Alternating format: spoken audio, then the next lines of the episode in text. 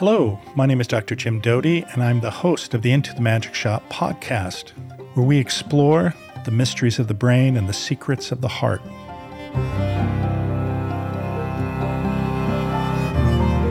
Hi, I'd like to introduce to you uh, my next guest on the show, Rick Hanson, a good friend. Uh, Rick, as many of you know, has written a number of New York Times best-selling books, including Buddha's Brain and most recently Neurodharma. What's interesting is, many of you may not know, is that Rick graduated from UCLA summa cum laude at age 16 and has had a variety of jobs actually since then.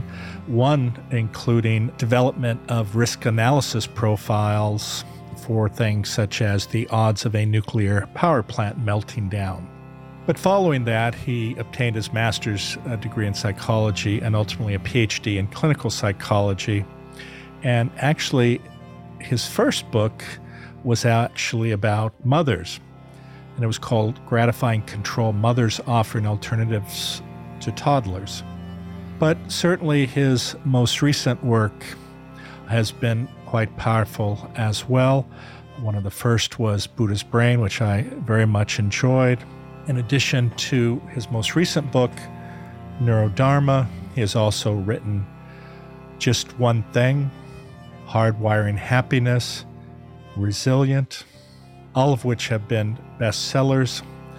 Rick and I are going to talk about his own path as well as his views on many aspects of psychology and meditation, and I'm really looking forward to it.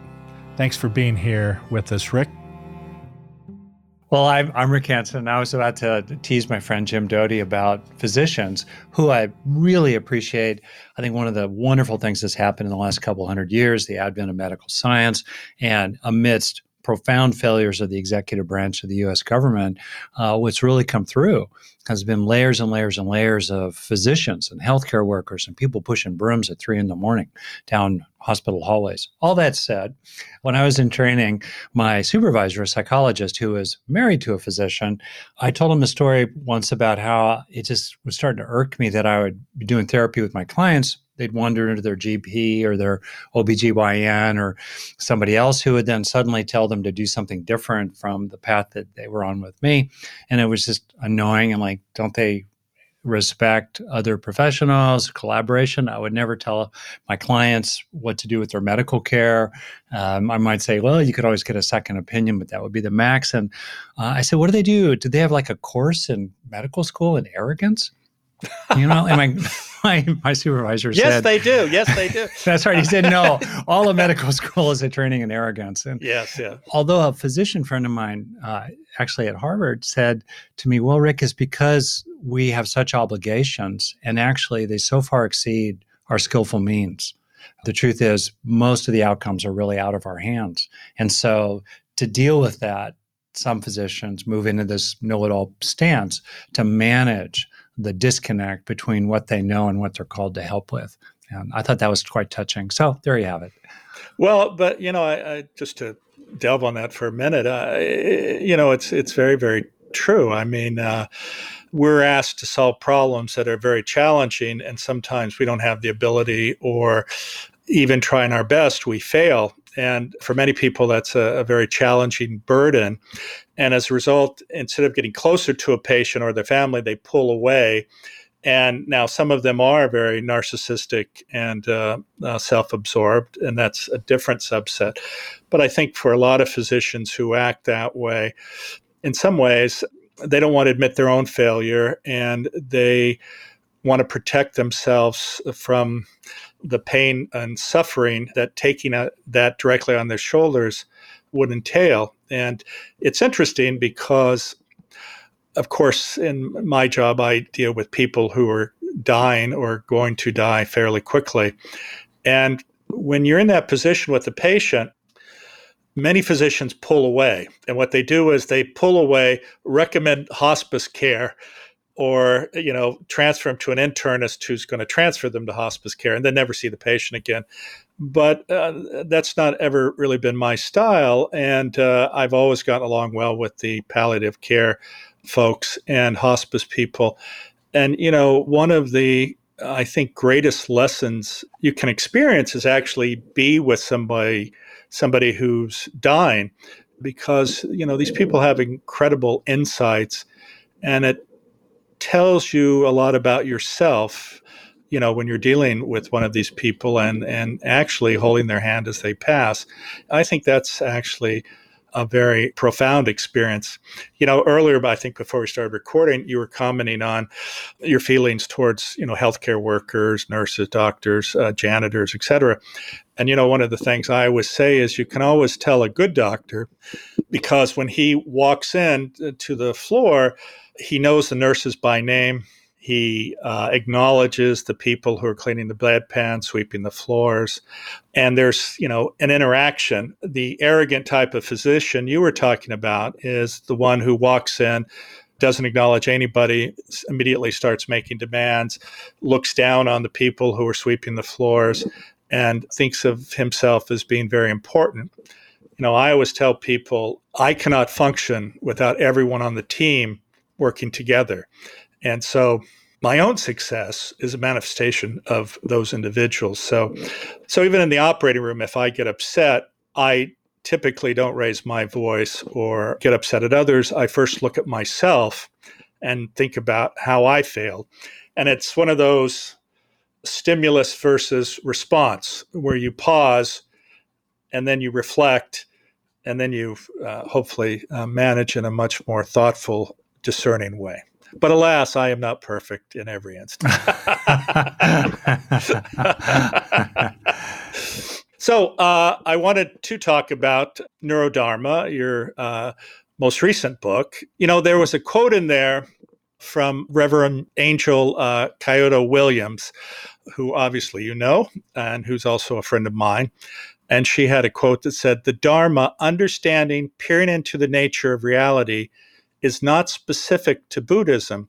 The Dharma is truth, and the only choice we really have is whether to try to be in relationship with the truth or to live in ignorance. And in some ways, I think that's the nature of this book because you're sharing a truth that's, of course, independent of religion or other secular practices, but it's a fundamental truth that's also found in all of them. So that's what I would like to talk about.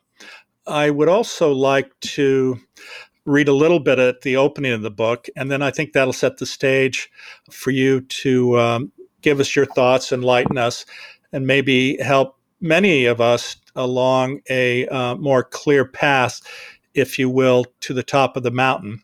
So, uh, what I'd like to read from the book is the following I've hiked a lot in the mountains, and sometimes a friend further up the trail has turned and looked back and encouraged me onward. Such a friendly gesture. Come join me and watch out for the slippery ice. You can do it. I've often thought about those moments while writing this book, which is about the heights of human potential, about being as wise and strong, happy and loving as any person can ever be. Those who have climbed this mountain come from different cultures and have different personalities but they all seem alike to me in seven ways. They are mindful, they are kind, they live with contentment and emotional balance through even the hardest times. They are whole and authentic. They are present here and now. They speak of feeling connected with everything, and a light shines through them that does not seem entirely their own. And remarkably, you can see some of these qualities already deep down inside yourself, even if they sometimes are covered by stress and distractions. These ways of being are not reserved for the few. They are opportunities for all of us, and we'll be exploring how to develop them in the seven practices of awakening steadying the mind, warming the heart, resting in fullness, being wholesome, receiving nowness, opening into allness, finding timelessness. So I have opened the stage for you to comment, and I will listen and perhaps comment. Well, I'm very touched, Jim, by that way of introducing things and about myself. So I have these sort of three streams running through me. One is clinical psychology, the other is uh, neuroscience, and the third is contemplative wisdom. So, all those three streams have informed uh, this book and my own work. And what it's about is exactly what you read the upper reaches of human potential, which are very important to recognize this so useful down in the trenches of everyday life. The qualities that we can see in people who are very far along, including farther along than I am, um, are really helpful when you're dealing with stress. It's useful to have a lot of emotional balance. It's useful to have strong, steady mindfulness. It's useful to have an open, caring, warm heart as you deal with things like the coronavirus.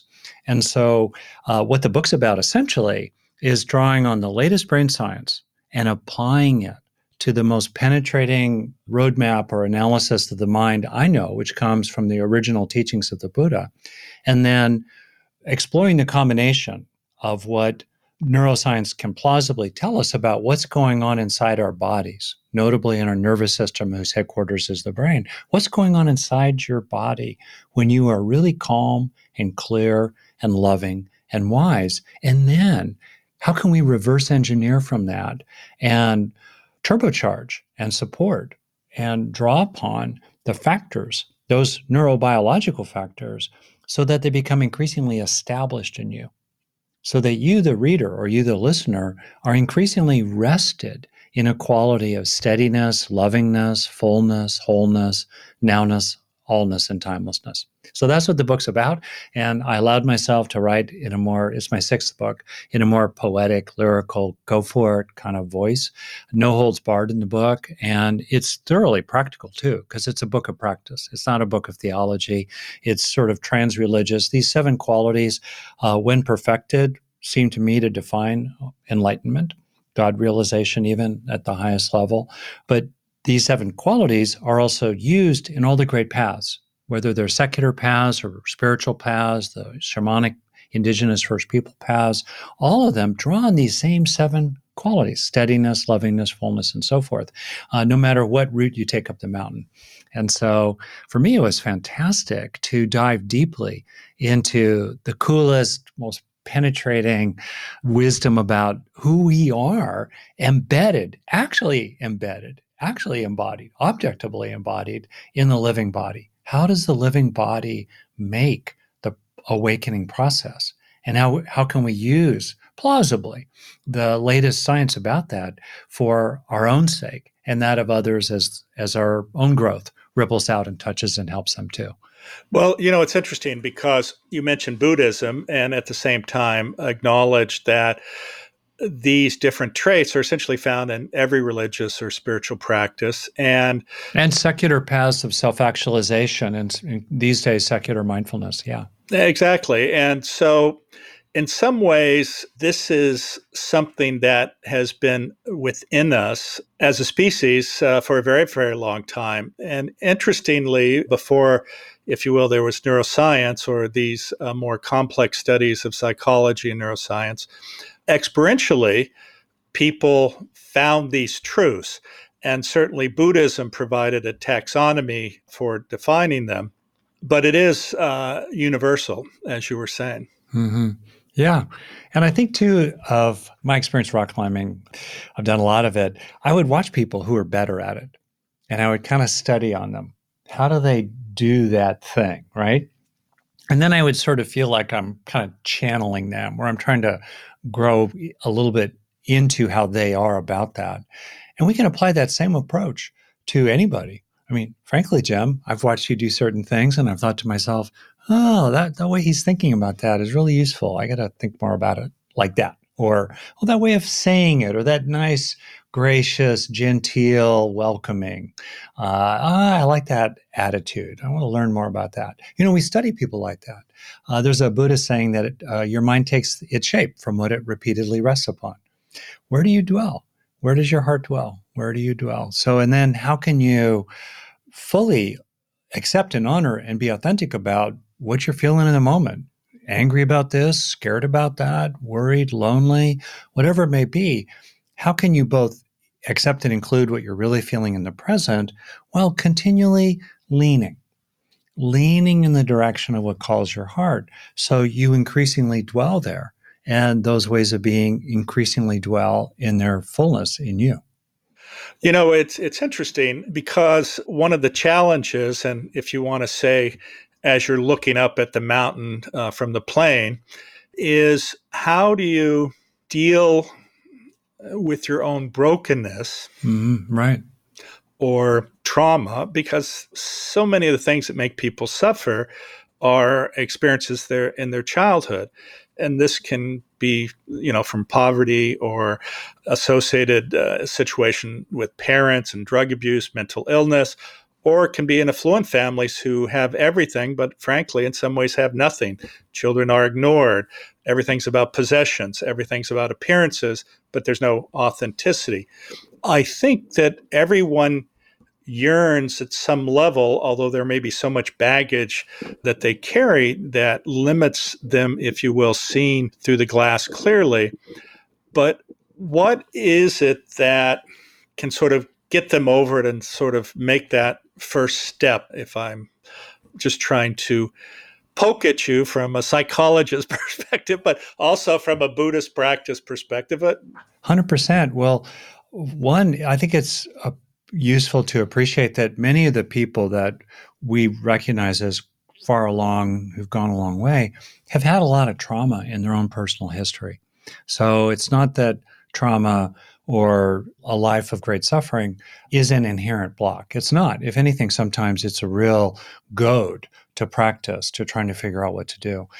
What I like to do with people who've had a really tough life, and also, frankly, it's what I like to do in my own practice is first to feel the feelings, experience the experience, be with it. That's the primary practice. We have to start there. Maybe we just touch it a little bit. I feel like I've emptied the bucket of tears from my childhood. Painful, not abusive, but very painful and unhappy. I've emptied that bucket one spoonful at a time. That was what I could handle. Okay. So that's primary.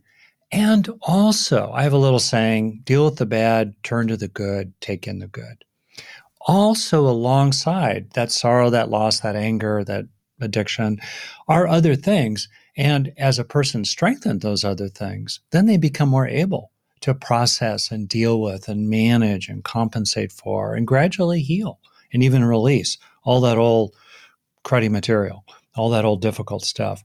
And so, for example, just sort of stabilizing the sense inside yourself of some place of stable well being inside. Like as you exhale, your body naturally relaxes and your heart naturally slows. In that moment is a little sense of growing calm. As you look around and you see people that you respect, you have a feeling of camaraderie with. Maybe there's a person who's friendly with you or your your cat, your dog, your pet. There's some kind of warmth coming towards you. As you rest in the heartfeltness of that, the ordinary, super normal, down to earth feeling of that, that feels too like a like a refuge, like a place where you can take your stand.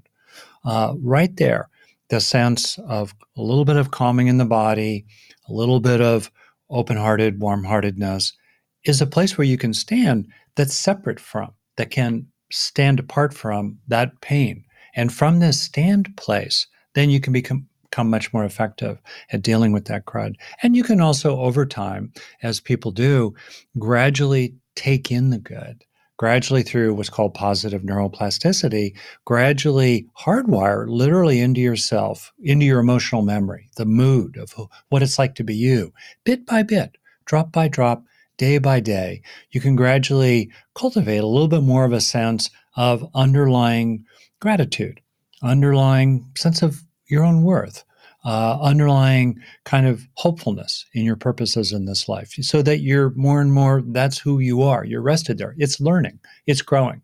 Uh, roughly two-thirds of the variation in how we all turn out is acquired. It's not baked into heritable factors that are essentially hardwired. We can't do anything about. So that two thirds of who we become uh, that's acquired is open to opportunity right uh, which calls us to help the world be as good as it can be, because that's a major source of those factors in terms of who we become, but also help people from the inside out to make the most of the life that they have. So it's I'm very it's very hopeful. I think we always have to respect and start with what it's like to be you right here, right now. And then the question becomes, okay, in a little, real, authentic way, how can you grow a little today? How can you heal a little? How you can grow a little? And again, very important, internalize the fruits of your effort today so that you take them with you tomorrow. Well, I think in some ways, uh, uh part of what you're talking about is this idea of self compassion, because, you know, a lot of people carry this baggage of, uh, you know, I'm not good enough, I'm not smart enough, and uh, are constantly beating themselves up.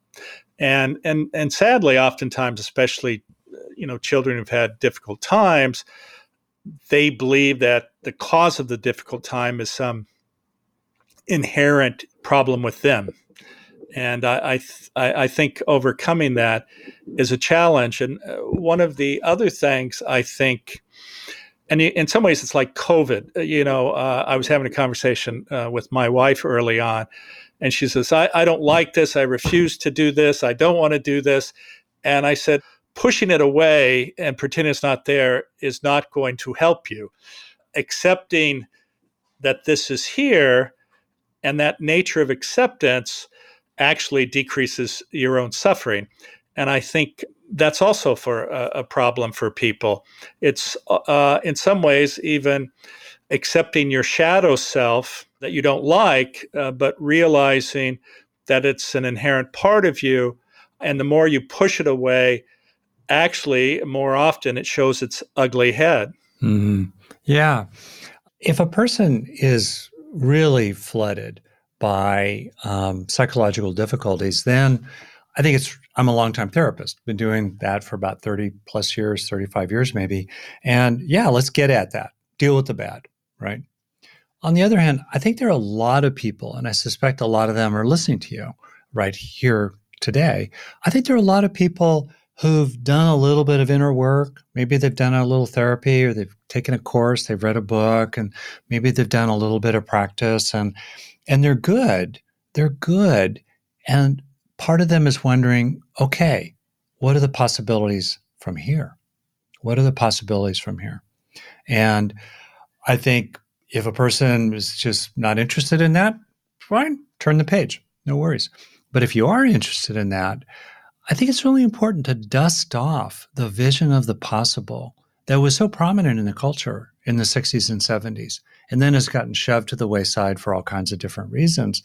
And yet, that vision of the possible is at the heart of all the traditions right it's and it's got a long tradition in psychology the vision of the possible jung freud not so much you know normal neurotic that was about as yeah, good yeah, as yeah. that was his vision of the possible jung kept going and then we have maslow and the humanistic psychologists and all the rest of that and then we have now the mindfulness revolution and a real vision of what it's really like truly to have the kind of heartfelt equanimity of, let's say, the Dalai Lama, whose picture I'm looking at over your uh, photograph over your right shoulder here.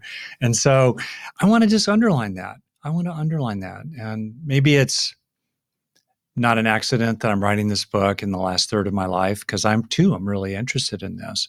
But I just think it's super cool I'm the kind of person when I went out into wilderness with my friend, uh, we had a friend, uh, and they were both physicians, by the way. My friends are physicians. But anyway, one of my friends, he just wanted to sit in that camp chair, smoke his cigar, and read his book. And he was like, that was it. I'm done. I just want to sit here by the river. Okay. My other friend, Bob and I, longtime rock climbers, we'd be looking around, you know, hey, look at that. That'd be kind of cool to stand on top of, right? Yeah, let's see if we can get up there. And we would wander up there and we eventually usually stand on top of that hill or summit or something or other. And I just think, yeah, the peaks draw us, the heights draw us. Why not? Why not go for it? At least a little bit every day right? And so the book is very much grounded in science of all this, and that's maybe we'll talk a little bit about that and some of the kind of cool examples. But to me, that's the spirit. Why not go for it? I just feel like we live in a time that has flattened our vision of the possible. Screw that. Heck with that. You know, come on, let's go. I'm excited. Let's come on. Jim. Let's do it. uh, well, well, you know, it's it, it's interesting because you know, for so many people, they have a vision of what they're afraid of, which doesn't match the reality of that. And uh, it's this being scared, if you will, to hang over the abyss without a safety net. I think is very, very challenging uh, uh, for so many people. Well, I agree, and don't do that. Let me give you a funny little example. I'll give you two examples. So, one, a lot of people try to meditate a little bit. They think, oh, it'd be good to meditate. You know, a lot of research, right? at this point, thousands of papers on the value of some form of meditative practice. It kind of doesn't really matter which one you do. It really matters that you do something. All right. But it's hard for a lot of people. You know, they sit down and their minds start bouncing around. It's hard for them to feel stable. And so they don't like it. They feel like a failure. They don't do it. They don't stick with it. Here's a really interesting finding you're a neurologist. You may have known this already. Blew my mind when I came across now, it. Now, you never call a neurosurgeon a neurologist. Oh, I beg your pardon. I can't believe I crossed that line. Like the third rail of medical yeah, practice. Yes, I, exactly. Zzz, oh, I, I, don't know. I need to draw up on my equanimity to manage. Yeah. so sorry about that. Okay, great. You know something about the three pounds of tofu-like tissue yeah. inside the coconut. Uh, uh, okay, yeah, good. that's what. Yeah, exactly. That's how I call it. Yeah, okay, exactly. that's good. That's good. Well, anyway, you you may know this already. Uh, if we're going to have a steady mind, if we're going to stay focused, like staying focused on this conversation or staying focused on your breath or staying focused in an afternoon meeting when you're drowsy and your mind's wandering, what that means operationally is that the contents, what's being held in the neural substrates of working memory, is stable. You're just staying with the breath. Let's say you're trying to do that. And that means that that's what you're aware of. And there are these neural substrates in the upper outer frontal regions uh, right behind your forehead. And uh, they have a kind of gate. And when that gate is closed, you stay steadily focused on whatever you want to focus on. So the question becomes how to get control of that gate. The gate is regulated by dopamine dopamine neurochemical tracking reward, the expectation of reward, reward, fancy term for things feel good or could feel good. Well, when dopamine levels are steady, when there's a steady feeling of reward, enjoyability, meaningfulness, well, you stay focused on your on your thing. When that sense of reward drops, dopamine levels drop, the gate comes open, new inputs can come in, or if there's a spike of potential reward, a spike of dopamine, that also pops the gate open. Well, there's a traditional meditative method that draws upon feelings of happiness and contentment and tranquility and even bliss as factors that help you stay steadily focused. How might that work in the brain? Well, if you're experiencing steady levels of pleasure and happiness and contentment as you meditate or breathe, you're going to stay steadily focused on, on your breath. Also, if you experience high levels of gratitude, contentment, peacefulness, even a kind of deep pleasure in your body, you're going to get dopamine at its ceiling. So it cannot get a spike, which will keep the gate closed and promote steadiness of mind. Happiness is skillful means in the pursuit of stability of present moment awareness. Isn't that the coolest thing? No, and, and it's truth, right? Yeah, and a lot of people, their meditation is dull, it's boring, they don't get it. But if you meditate on gratitude or meditate on lovingness, or you just kind of weave that in the blend, you know, you bring that into the mix, so you're kind of happy, even opening to quite powerful feelings of like, wow, awe, let's say awe in your body, that's going to help you stay focused. And there's a really cool underlying neurological mechanism that's one of the features of this process. Like, that's pretty useful to know about. No, you know, it's interesting. My own personal practice is, uh, you know, I'll wake up and I'll uh, breathe, but I'll think of this idea of joy and awe. And then it fills you with uh, this incredible, powerful feeling that, you know, gets your attention. And then I go through my own alphabet of the heart, but of course, in that is uh, uh, gratitude and uh, forgiveness and compassion. And I find that a very powerful practice, if you will, to set my own intention uh, for the day. Yeah. And to be really clear, the kind of thankfulness or heart, warm heartedness or sense of mystery and awe that I'm talking about can be experienced alongside very understandable concerns about money, other people, issues of one kind or another. And so uh, we're not trying to deny the bad. We're not trying to cover it over. This is not positive thinking. It's not rose colored glasses. It's resorting to the good that we can alongside the bad, in part because as we turn to the good, as we have more sense of thankfulness, more sense of our own worth, more sense of uh, kind of a deep inner peace, we become much more able to deal with the bad. Well, and I think this is the uh, nature of resilience. Mm. In a deep way. Yeah. In a very deep way. That's interesting. Yeah, that's really true. Yeah, I, because you have to have those attributes to oftentimes be able to deal with um, you know the difficult challenges in your life. It, it's interesting you spoke about equanimity. I always tell people that uh, you know having these wonderful things happen in your life where you, you want to relive them. You get an award or you win a race or you climb, uh, you rock climb to the top of something and you feel this, wow, that's incredible. I did this. But, you know, oftentimes those feelings are very transitory. Yeah. And then you think about the times that have been most challenging and difficult and frankly painful. And then over time, though, you realize it is those experiences that you've learned your greatest lessons. And it's really made you who you are and has given you the insight and the wisdom and a vision of life, part of which is uh, acceptance. You know, at the end of my pool, actually, and I don't know if I've told you this story, I bought a modern art sculpture at a charity auction, actually, that the Dalai Lama Foundation had put on, of which I was the chairman at the time. But it was a headless Buddha and it was holding in its hands a persimmon. And when I sit in my jacuzzi after a challenging day, I'll look at that and I'll think first not to get lost in my head. Uh, but the other aspect is um, the nature of persimmons. You know, they start out bitter and hard, but if you're patient and time passes, they become uh, sweet and soft.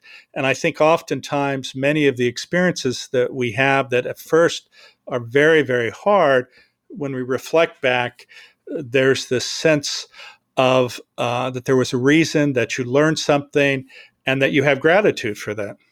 Yeah, um, I get that. I want to push against the cliche generalization that it's through pain that we that we get the greatest gain. I just don't think that's true. I think first of all, most pain has no gain, and second, people have, get a lot of gain from experiences. They get a lot of healing, they get a lot of growth, they get a lot of value, including a sense of fulfillment in this life, through experiences that don't have much pain in them at all. Certainly are not major life challenges, like the pleasure of raising our children, let's say, or feeling close and loving with another person, or having a mentor. Little thing here, Jim, in our history, um, kind of when I was starting to come up from the ranks, come out of the weeds. Uh, I don't know what, seven, ten years ago. I have no idea time. What is time anyway? Uh, you were kind to me and supportive. You were like a bit of a benefactor. You know, you opened a door, you gave me a hand, you gave me a nod. I remember that. That helped me. That touched me. That was validating. So I, I think there's a lot of uh, of the growth that we get through beneficial experiences, many of which are quite mild, some of which are really they're, they're standouts. The question is, can we internalize them? Can we really take them in? Now, I'm not speaking against the kind of learning that can happen through terrible experiences. And uh, there's a line that sorrow tenderizes the heart, for example. And that's certainly true. And I've, I've had gains certainly through that way. And I think there are some things that you only learn through great pain. That's certainly true. But that's not the only pathway. And I think it's one that the culture tends to emphasize, which is kind of weird to me because it's just not true. A little bit in contradistinction to what you're saying. Yeah, you know, uh, damn you. Uh, is uh, actually, I'm probably speaking more of uh, hedonic happiness or this feeling of happiness from acquiring things or getting things or doing something, not you know the tender moments you were describing of raising your children. Uh, so I think uh, there's a slight distinction there. That that was the difference I was trying to make. Right. That's the fool. Yeah, yeah, yeah. That's the fool's code. But there is this trope, this common saying. People just sort of throw it off, and everybody goes, "Yeah, it's true." And it's not true that uh, you know our greatest lessons come from our greatest sorrows. Well, for some people, maybe their greatest lesson came from their greatest sorrow, but often it's from other sources. Not, and that doesn't mean to me uh, as a argument for you know being Pollyanna-ish. Although somebody once corrected me when I made that point and said Pollyanna was pretty cool, actually, pretty cool. I'm like, oh, okay, I better read the book. yeah, and I have not anyway, read the book. Yeah. Hey, you want another weird example uh, that I got? So. Uh, and maybe we'll even get a chance to talk about these extraordinary non-dual awakening experiences that people sometimes have, and you can have tastes of them, which which I've had, uh, if not the full package. Like, what in the world is going on in the brain when people have these like oneness experiences, where where the self just drops out in the sense of everything, the universe, the world, the infinite, just wow, shines forth radiantly. What's going on in the brain? You know, there's some really interesting, plausible theories about that that then turn into practical practices we can actually do. But before I get there, I'll just say one thing that I have found really useful is this research that shows that when people are doing task oriented things, often with a sense of inner pressure, or they are mind wandering and lost in the ruminator, they're engaging the midline of the upper cortex. So if someone listening were to draw or watching were to draw a finger across the middle of their head from the top of their forehead roughly toward the back just before it starts to roll over that midline network is very involved in you know getting stuff done and spacing out happily but it's also involved in a lot of suffering. There's a lot of mental time travel in it where we're worried about the future and critical of the past resenting the past and there's a lot of self baked in to those midline activations, whether we're more engaged in task oriented problem solving in the front or in the default mode network, so called, in the simulator, you right. know, the ruminator yes. in the back. Okay.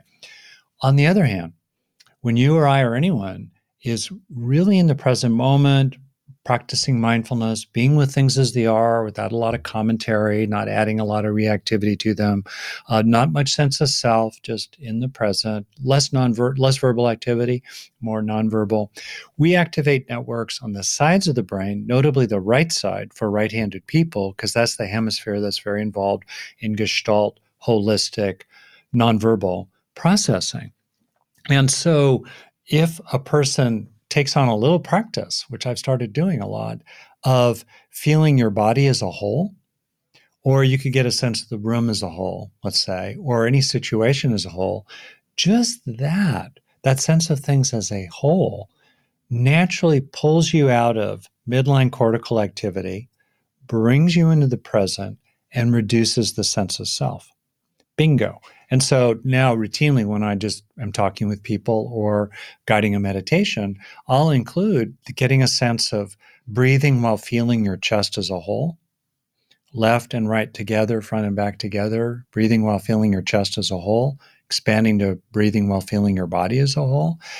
People can do these little experiments within half a minute. You'll notice your consciousness starts to shift.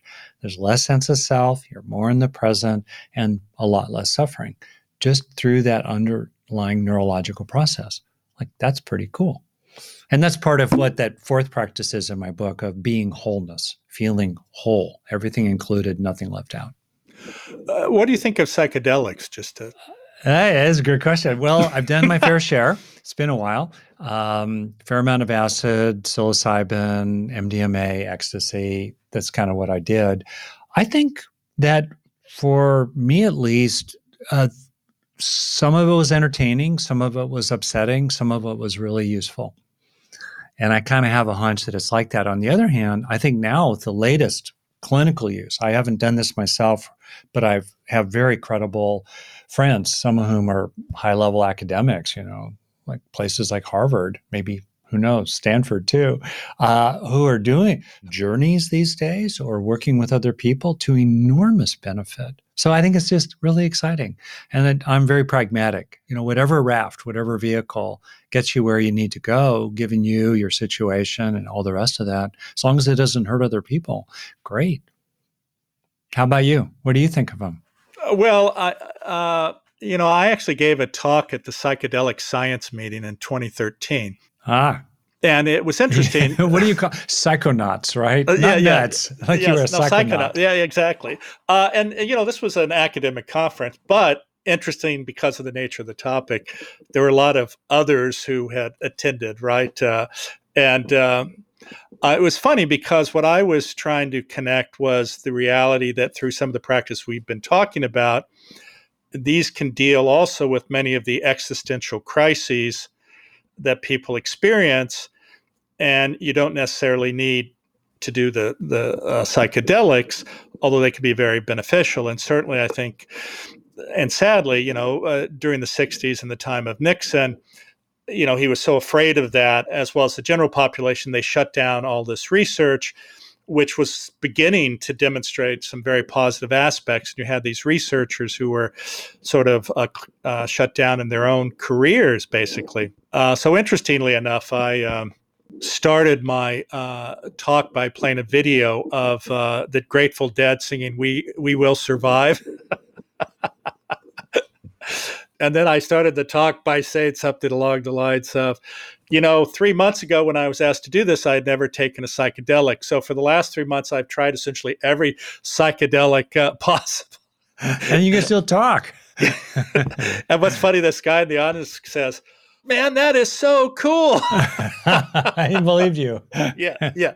And in fact, I had not at that time. Uh, but the reason I, I, bring this up is, you know, I certainly have had an interest in this.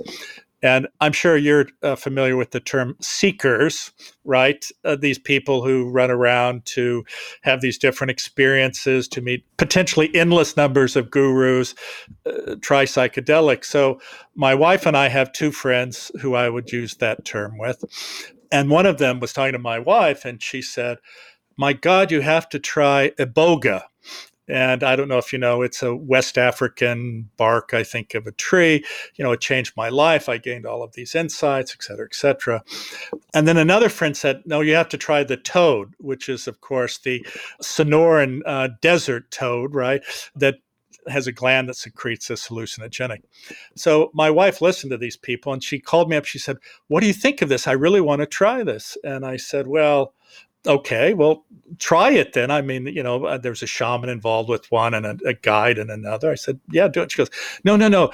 I want you to do it first. that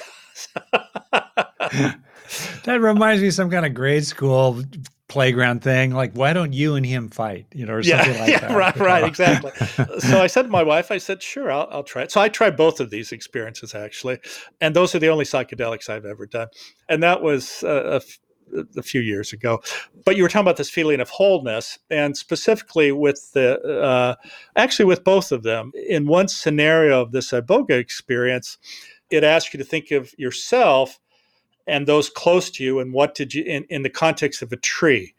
And you know some people say well i'm this type of tree but there are these other trees around me who are dying. And in my own experience i saw myself as a redwood but uh, surrounded by a forest of redwoods and you know i sort of went from the ground up to look over this and it just was sort of this uh, never ending forest of redwoods and then i went underneath the ground and looked, and all the roots were intertwined. So, in some ways, that was the experience of oneness from that iboga experience. And then I tried the toad, which is a very interesting experience because it's very short lasting, but you go from like zero miles an hour to a million miles an hour. And uh, but for me, what happened is I suddenly was out, if you will, in space, surrounded by all of these stars, and with this immense feeling of interconnectedness and love. And in fact, over this 15 or 20 minutes experience, I was just relaxed, breathing with tears of joy for this sense of oneness. So it, it is interesting how these psychedelics can really have that type of experience. Now, I would say not everyone had that experience, but I went in there without any fear or anxiety. And I think your mental state when you go in could dictate, you know, the nature of that experience. Yeah. This is deep water here. Um, I know we're going to finish pretty soon, uh, but I want to, if I could, just talk a, a little bit about some of what might be going on in the brain in these sort of things. Uh, you're reminding me of this line from Gurdjieff, the mystic last century, early on, who said, Drugs are like a telescope. They'll show you what's possible, but then you've got to walk there on your own. And I think that's true for a lot of things. People go away for a one day workshop or they'll have a meditation retreat and they'll be like, whoa, I've been there. You know, you come back, you just feel all glowy and you think it'll last forever. No. As Jack Kornfield titled his, titled his book, After the Ecstasy, The Laundry, right? And the question then becomes how do you gradually stabilize? How do you stabilize? So there you had uh, an opening into what's true, the fundamental oneness of everything. And the question then becomes how can that be stabilized inside us and established? It reminds me of um, the Milarepa, the great Tibetan sage who described his life of practice as in the beginning, nothing came, in the middle, nothing stayed, in the end, nothing left. So, how do we, first of all, move into that second phase where we start to experience things, but they're not yet a trait, they're states? They're not yet a trait. They're not yet baked into us in our bodies. And then over time, move from that second stage to the third stage, in which the acquisition of a new trait, a new trait of inner peace, of sense of oneness, of gobsmacked gratitude, and you know, as kind of your background mood as you move through your day, even as you deal with the crud in it, you know, becomes really, really baked into you that's the fundamental process, right? And I'm very interested in how we can draw upon what's known about how we learn in the broadest sense and form new changes of structure and function neurologically as the underlying basis for this process of durable personal transformation, durable healing that really stays with you. And simple things like when you're feeling something useful, stay with it for a breath or longer as you know, the saying, neurons that fire together can wire together. So the longer they fire together, the more they tend to wire together. Just the duration, you know, keep it going for a breath, 10 seconds. Feel it in your body. The more embodied and experienced, the more you're going to learn from it, the more it's going to sink into you. It's going to become part of you. You're going to become increasingly grateful, confident, and happy through internalization. And like I said earlier, focus on what's rewarding about it. You know, get that heightened sense of reward, which increases the sensitivity of the brain to the experience you're having at the time, and thus the brain's capacity to learn from it. So these are things we can do. We can help ourselves, you know, each day. Uh, just like Milarepa said, you know, uh, and after a while, nothing leaves. No, I think that's exactly right. Now, you, you use the term timelessness. Maybe you can comment on that a little bit. Yeah, that's the seventh practice. And it is grounded in a sense of respect for the Buddhist tradition, uh, which certainly the teachings of the Buddha spoke to something that is translated routinely as unconditioned, deathless, timeless not subject to arising and passing away. What in the world was he talking about? And then also you have other traditions, not secular ones, that are that speak of some kind of ground, some divinity. Uh, now we're starting to move more into religion. Uh, the ultimate matters. And um, so, in that seventh practice of finding timelessness, I explore First, what could actually be happening in the brain, reasonably plausibly, as people move through nirvana? These classic experiences that people describe, in which there's complete cessation of ordinary consciousness and an encounter with something. you know, which is not a thing, something. And uh, then there's a return that's transformative right? What in the world could be going on there? So that's what that's about. And and for me there are three ways to understand the possibility of the unconditioned. First the simplest most obvious is we can disengage from our conditioned habits and patterns of mind. And we can increasingly rest in and engage in what is effectively unconditioned which is to say for example awareness or spaciousness in which conditioned phenomena occur just awareness alone Awareness, yeah, is conditioned by being a human animal, uh, grounded in evolution, enabled by these various biological, physical processes. Okay, awareness in that sense is conditioned. But inside that frame, awareness is like a giant whiteboard. Anything can be represented there. Any song, any sound, horror films, Bambi, Godzilla, the whole kit and caboodle, right?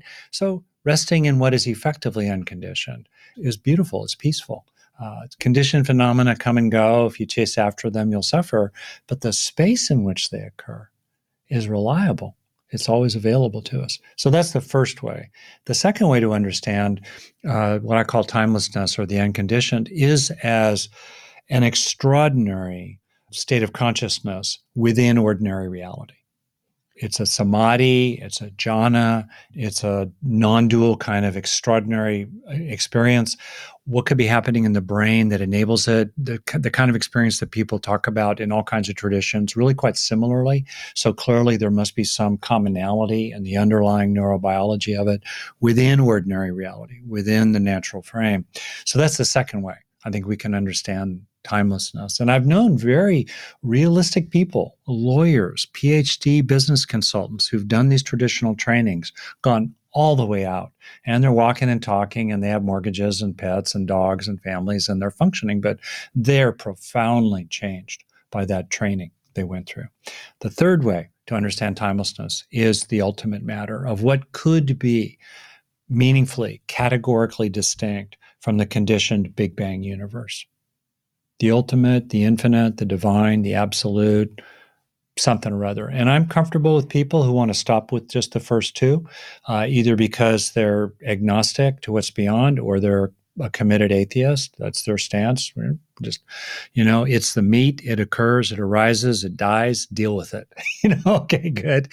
But me, I think the Buddha was on to, to more than ordinary reality, as all, including all the wild stuff in ordinary reality, and and I am too, and and I feel a longing in my heart and an intuition of a kind of ground that, or or infinite or ultimate field of unconditionality minimally if not as well consciousness and benevolence the three attributes i think that we hear spoken of routinely about that which could be transcendental, that which could transcend the ordinary Big Bang universe. So that's what that territory is about, and uh, it's no mistake. It's the it's the ultimate. If I could, just to Thich Nhat Hanh, all, you know, always one of the most realized beings, etc.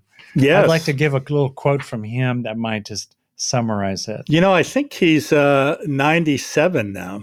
Oh man, he's the best. He went back to his uh, village where he first trained. So he's in Hue he's in there. Vietnam. Yeah. Yeah. yeah. Here's the uh, quick quote. Ready? Things appear and disappear according to causes and conditions. The true nature of things is not being born and not dying. Our true nature is the nature of no birth and no death. And we must touch our true nature in order to be free. Yeah, and I, I think that's exactly right. Sort of the the freedom of sort of the infinite in some ways, I think. And uh, that's a challenge for a lot of people because it's hard to see that, uh, especially when you're starting out. And it's extraordinary because all of this is within your control in your brain. And frankly, as you know, it, it doesn't cost anything. I think of, it's funny, I think of practice myself. Um, as something first of all it's important for people to have a practice of some kind. What's your practice? So you know here we are we're, cruddy things are happening. We're having natural upsetting reactions to it perfectly normal. Big breath. How are you practicing with that? Minimally how are you helping yourself be with it? Then are you hel- helping yourself letting go and then helping yourself letting in. What's your practice? So critically important to have a practice at all and to have the foundational uh, factor of practice, which is being on your own side, treating your own life like it really matters, that your suffering matters and you want to do something about it. So, you know, having a practice. But once we have a practice, boy, sky's the limit, right? We can grow and grow and grow. And for me, a lot of my purpose of my practice is to clear away the crud on the window so the light that I intuit and sense and experience that's always already shining can come through more readily. No, I think that's your ability to see the true nature of reality. Let me ask you a question, if you will, which may be controversial. Or uh, so, in terms of consciousness, do you feel that it is simply a neurochemical process, uh, and that essentially when you die, that is done, or do you feel that there is an external aspect of this that connects all of us, perhaps? Great question. Um, first, I think that it's important to ground that question in biology and the experiences and awareness of a squirrel, a cat, a monkey, potentially uh, a frog, right? Maybe worms are zombies. I don't think frogs are zombies. I think frogs are aware of stimuli and a lot of the neurological hardware that enables frogs to move through states of wakefulness and sleep. And you can anesthetize a frog, you can bring a frog out of anesthesia. Many of that underlying hardware is very similar in its basic form to our own hardware of awareness uh, and consciousness. So, minimally, I think it's important to ground it. So, my own view is that most, if not all, minimally most of the causes and conditions of our own stream of consciousness, our own flow of experiences, our own capacity for awareness is contained within causes and conditions inside the ordinary Big Bang universe. Now, the question becomes, and is where people like the Dalai Lama and, and as you well know, have a f- strong view that the question becomes is there some kind of transcendental consciousness that's meaningfully distinct from the consciousness, the awareness, the experiences that are enabled by entirely natural processes? That's the key question. And my own view is yes.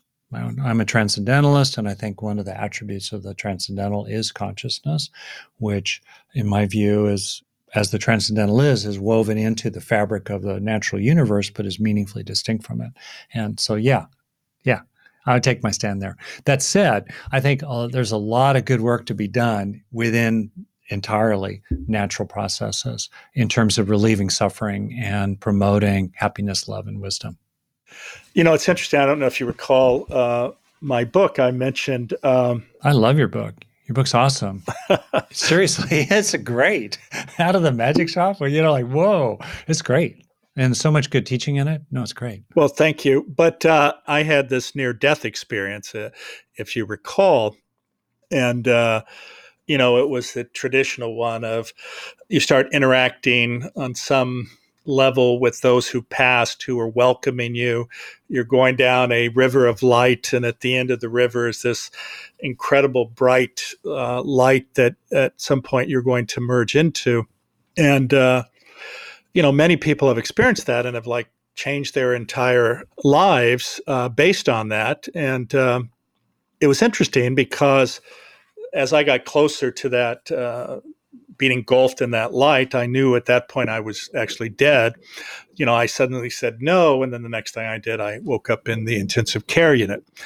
For me, I always looked at it as strictly a biologic process where you know you're losing blood supply and uh, there's immense output from your occipital cortex and these areas of embedded memories typically related to you know relationships uh, long going while others you know they see some form of the thing they worship uh, in a religious sense and uh, it's it's sort of interesting though how there is uh, the spectrum of beliefs oh yeah no, it's, I think you're you're at the exact right question. Um, you know, what are the causes?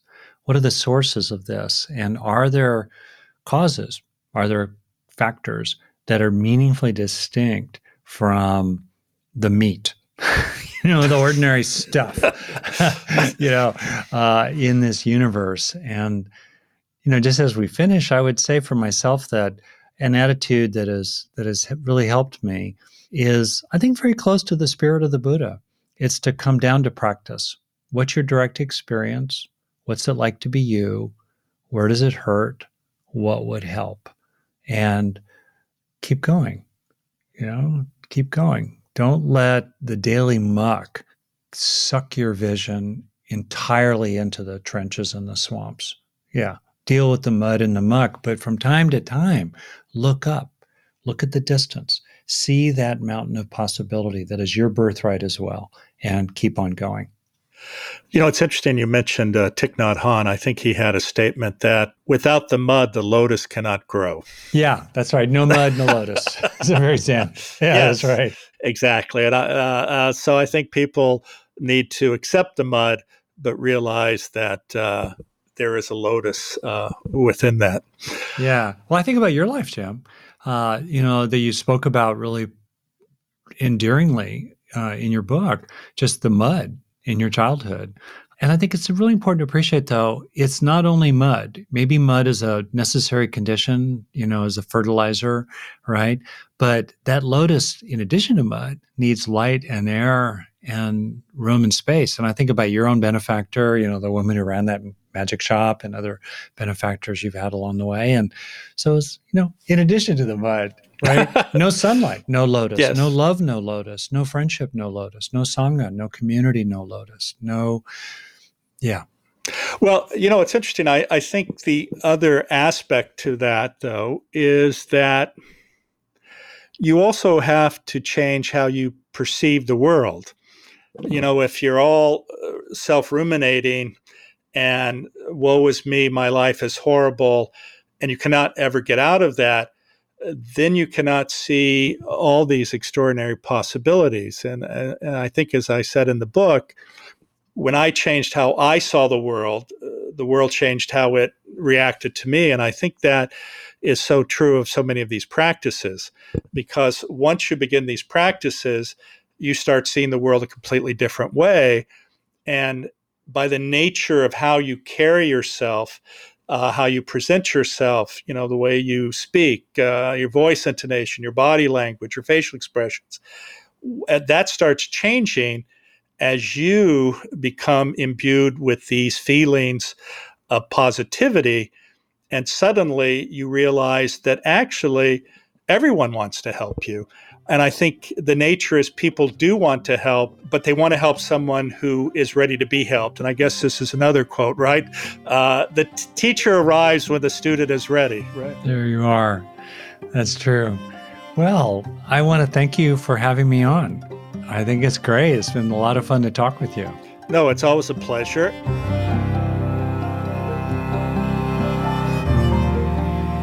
Again, thank you for being with us today. The Into the Magic Shop podcast can be found where you find your most popular podcasts, or you can find us at intothemagicshop.com.